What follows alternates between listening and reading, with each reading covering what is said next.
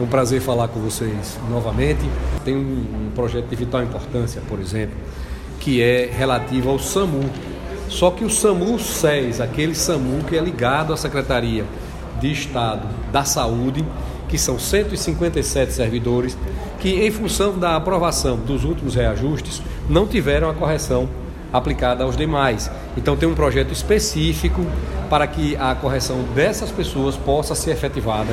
Então hoje a gente atende especificamente a um projeto de lei com 157 servidores do SAMU, assim entendido SAMU 6, que são de todos os profissionais e que hoje estão sendo apreciados aqui com o objetivo de fazer a equiparação deles em relação aos demais da categoria, fazendo justiça porque fazem o mesmo trabalho, mas tem que ter uma lei específica em função da sua natureza do contrato.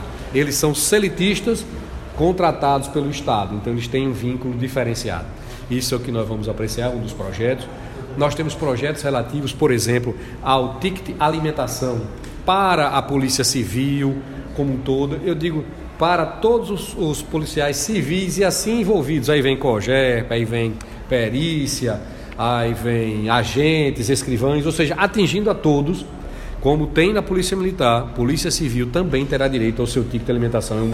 Nós temos aqui correções em relação a mais três projetos que versam sobre as carreiras de policiais, de delegados e, e as suas a, adequações em relação à sua lei estruturante. É isso que está acontecendo na casa, é isso que vai ser apreciado. A gente tem, tem visto aí uma assembleia produtiva, semana passada tivemos votações também importantes, essa semana realizamos novas novas votações. Agora a Casa já aprovou um requerimento de urgência para a gente dar celeridade no avanço dessas propostas e vamos agora é, dar seguimento e dar cabimento ao andamento dos trabalhos na casa nessa manhã. Quero crer, sendo rápido, sendo célere e atingindo objetivos importantes. Quero dar uma notícia especial. Ontem ainda é, o governador assinou a nomeação de 50 agentes é, da, da Polícia Penal que foram convocados do concurso, cumprindo mais uma etapa, fortalecendo a segurança pública do Estado de Sergipe, fortalecendo a Secretaria de Justiça,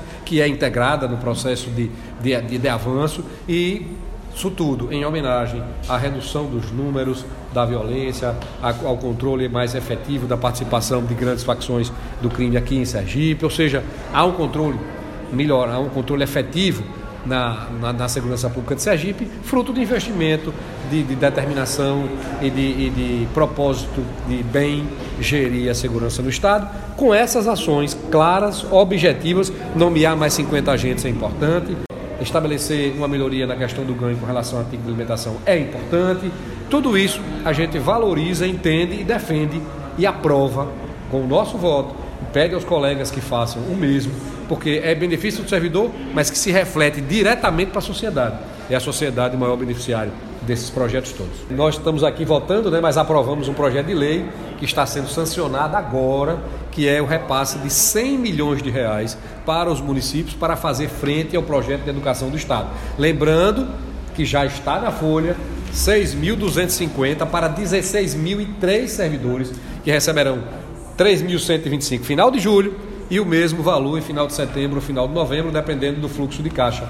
É isso que está estabelecido, é isso que está programado e agora virão mais 100 para distribuição aos municípios com o objetivo de fortalecimento da política pública de educação proposta pelo Estado de Sergipe. Agradecer a vocês por, esse, por essa oportunidade de informar o povo sergipano nos trabalhos que a gente tem.